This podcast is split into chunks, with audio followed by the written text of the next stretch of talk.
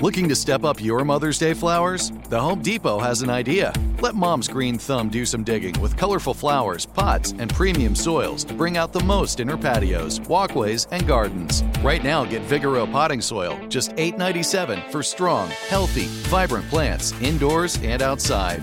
Shop our wide selection online and pick up your order in store and give mom the gift of a beautiful garden. Get Vigoro potting soil, just $8.97 at the Home Depot. How doers get more done. Hey, and welcome to the short stuff. I'm Josh, and there's Chuck, and Hollywood Dave C is not here, but he's here in spirit. Uh, I was going to make a tasteless joke, but we'll just end it there. uh, yeah, we are talking today about the Hollywood sign, which this year, the year uh, 2023, at which time we're recording, is celebrating its centennial. Uh, right there at the top of Mount Lee in Griffith Park in central Los Angeles, central Hollywood, mm-hmm. that iconic sign is turning 100. That's amazing. Did not realize it was that old because you don't think of Hollywood that old, do you? No. Do you? I used to think Hollywood was not a place, but a mere euphemism for the film industry. It's both. It's both. For sure. But the whole idea of Hollywood, at least with the sign, was that it was initially constructed and built all the way back in 1923 mm-hmm. as essentially a, a big billboard for a real estate development called Hollywood Land. And the original Hollywood sign originally said Hollywood Land. Yeah. Uh, and by the way, thanks to Kate Morgan and HowStuffWorks.com for this one.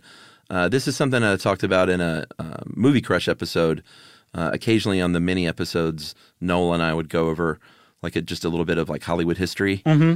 uh, and this was one of them. Uh, and it's it's funny. I mean, I know people.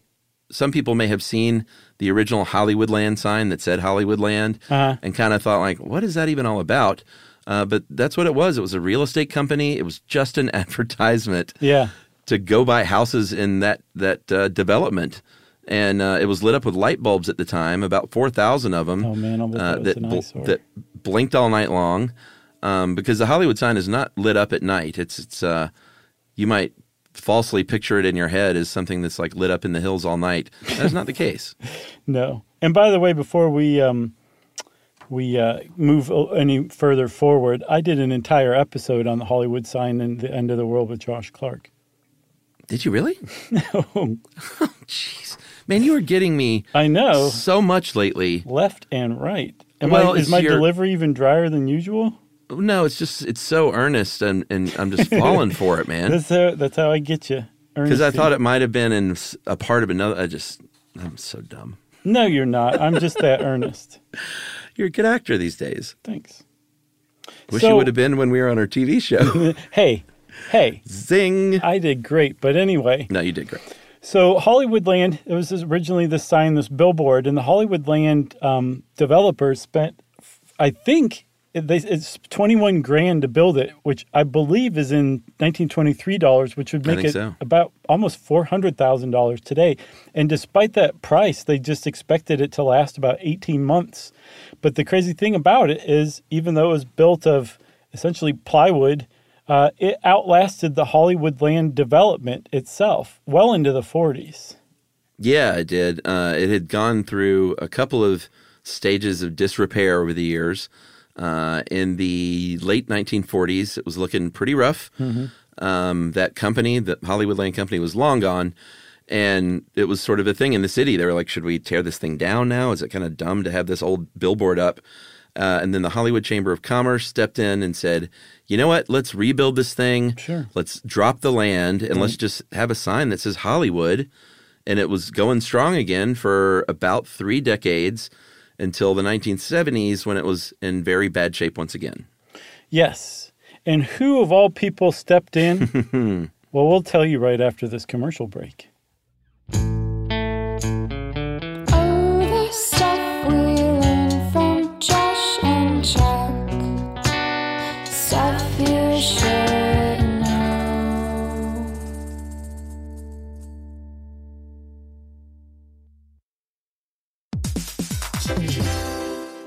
All right, game off. Let's pause here to talk more about Monopoly Go. Because in Monopoly Go, you can team up with your friends for timed tournaments where you work together to build up each other's boards. It's very nice. That's right. And the more you win together, the more awesome prizes you unlock. And there's so much to get. I'm talking about unique stickers that you can trade with friends to complete albums for big prizes, cool new playing pieces to travel the boards with, or hilarious emojis for taunting friends when you smash their buildings or heist their vaults. Plus, Monopoly Go feels new and exciting every day with constantly changing tournaments and challenges, like digging for treasure or a robot pachinko machine. And there's always new timed events that help you win big, like massive multipliers for everything you win or rent frenzies. That's right, there's always something fun to discover in Monopoly Go. So get off the bench and go download it now for free on Google Play or the App Store. Game on! Hey, girlfriends, it's me, Carol Fisher. I'm so excited to tell you about the brand new series of The Girlfriends. In season one, we told you about the murder of Gail Katz at the hands of my ex boyfriend, Bob. At one point, a woman's torso washed up on Staten Island and was misidentified as Gail. She spent nine years in Gail's grave, and then she just disappeared. It's almost like it's become this moral obligation to find her. And that's what we're going to do find this missing girlfriend and tell her story. With the help of some of your favorite girlfriends from season one, like my producer Anna. Oh my God. My friend Dr. Mindy Shapiro. Hi, it's Dr. Shapiro, and I'd like to speak with the deputy medical examiner. And of course, Gail's sister, Elaine Katz. Having no closure, it kills you. Join us as we try to solve a 35 year old cold case. It's not going to be easy, but it's going to be one hell of a ride. what? I can't believe this. Listen to season two of The Girlfriends, Our Lost Sister on the iHeartRadio app, Apple Podcasts, or wherever you get your podcasts.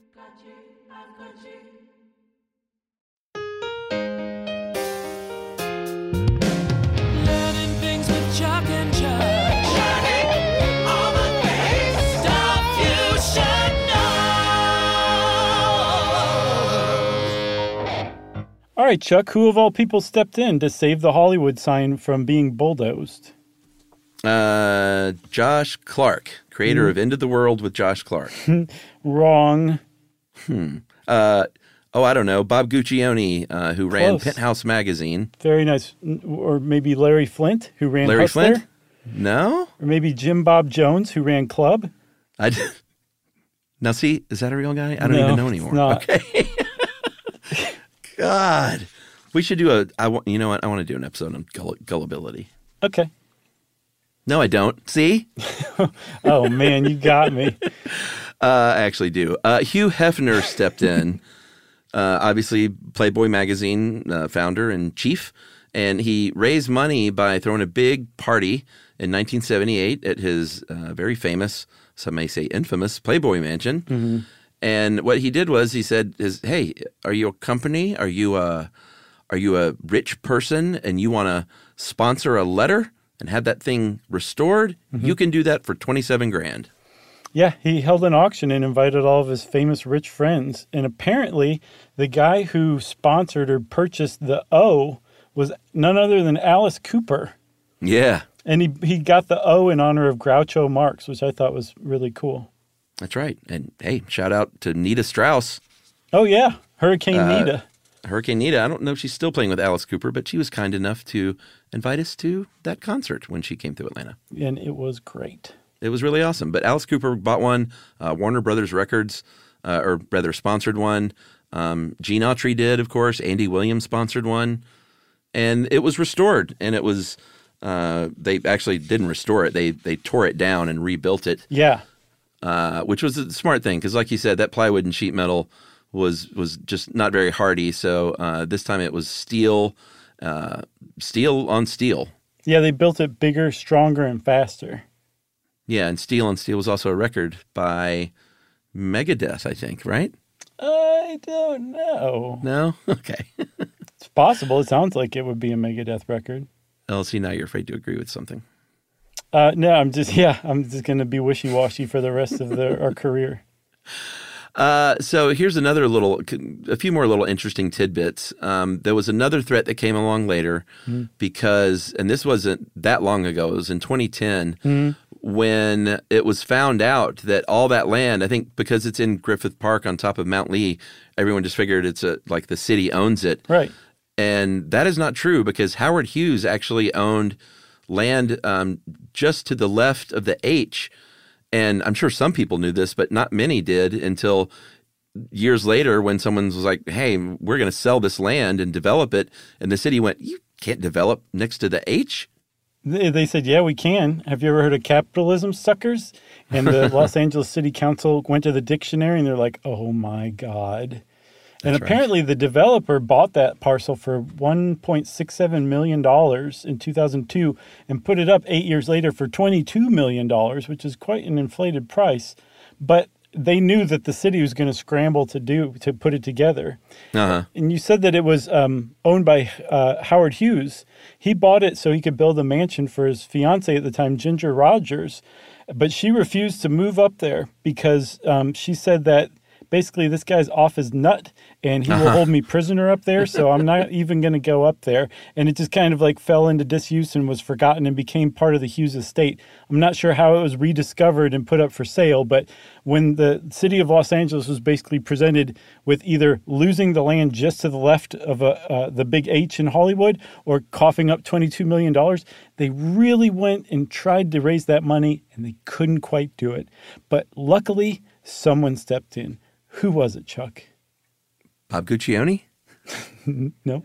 That would have been great if it was Gooch on that second go round. Sure. Uh, but it was Hugh Hefner again. Yeah.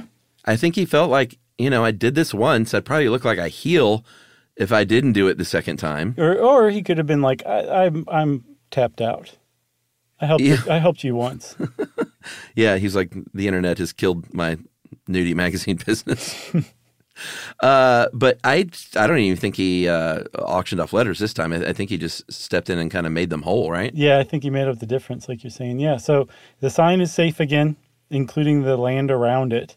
Um, and there's a, a book that uh, was written by a, an author named Casey Schreiner uh, called "Discovering Griffith Park: colon A Local's Guide." And um, How Stuff Works talked to Casey Schreiner, and um, he said that uh, you can get all sorts of really good views of the Hollywood sign. In fact, there's 14 of them that he describes in detail where to go to get a good view. But one of them is not up at the Hollywood sign, which, if you stop and think about it, makes total sense. But a lot of people don't realize that the trail ends behind the Hollywood sign, so it's not a Yeah. very good place to see the sign. No, it's not. Um, nor is standing right under it, if you can even manage that. Yeah, because Uh, it's really big, right? Yeah, it's uh, how tall are? The, do we even know that? I'm saying I mean, I'm sure people know around that, 50 but- feet. Uh, yeah, they're about fifty feet, I think. That's but uh, tall. yeah, you, you want to get a little distance. Uh, you know, if you're going north on on Gower, you get a, a nice. You sort of bisect it. It's a great view. Okay. If you're just driving through Hollywood, and I could see it outside of my apartment window. Had a great view of the Hollywood Hills and the Griffith Park Observatory and that sign. Your, my- from your room in the Playboy Mansion? from yeah, I, was, I lived under the grotto, which is weird. um, it was it was awesome. Four hundred and fifty bucks a month, which was quite a steal, Wow.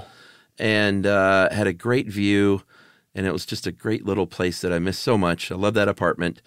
Um, but we should finish probably by talking about um, Peg Entwistle, who was I, I featured on Movie Crush. Um, a lot of people know this, but there was a, a young starlet who, I guess not a starlet, a starlet to be, that leapt off the uh, H in the Hollywood sign uh, to plunge to her death, uh, named Peg Entwistle. And this was in, um, oh, geez, I couldn't even, what year was this? 1932. I talked Okay, a lot about it in The End of the World with Josh Clark. Oh, not this time. Uh, she was 24 years old, and you know, as the story goes, she was um, went to Hollywood to to make it big and had trouble doing that, and so uh, took her own life.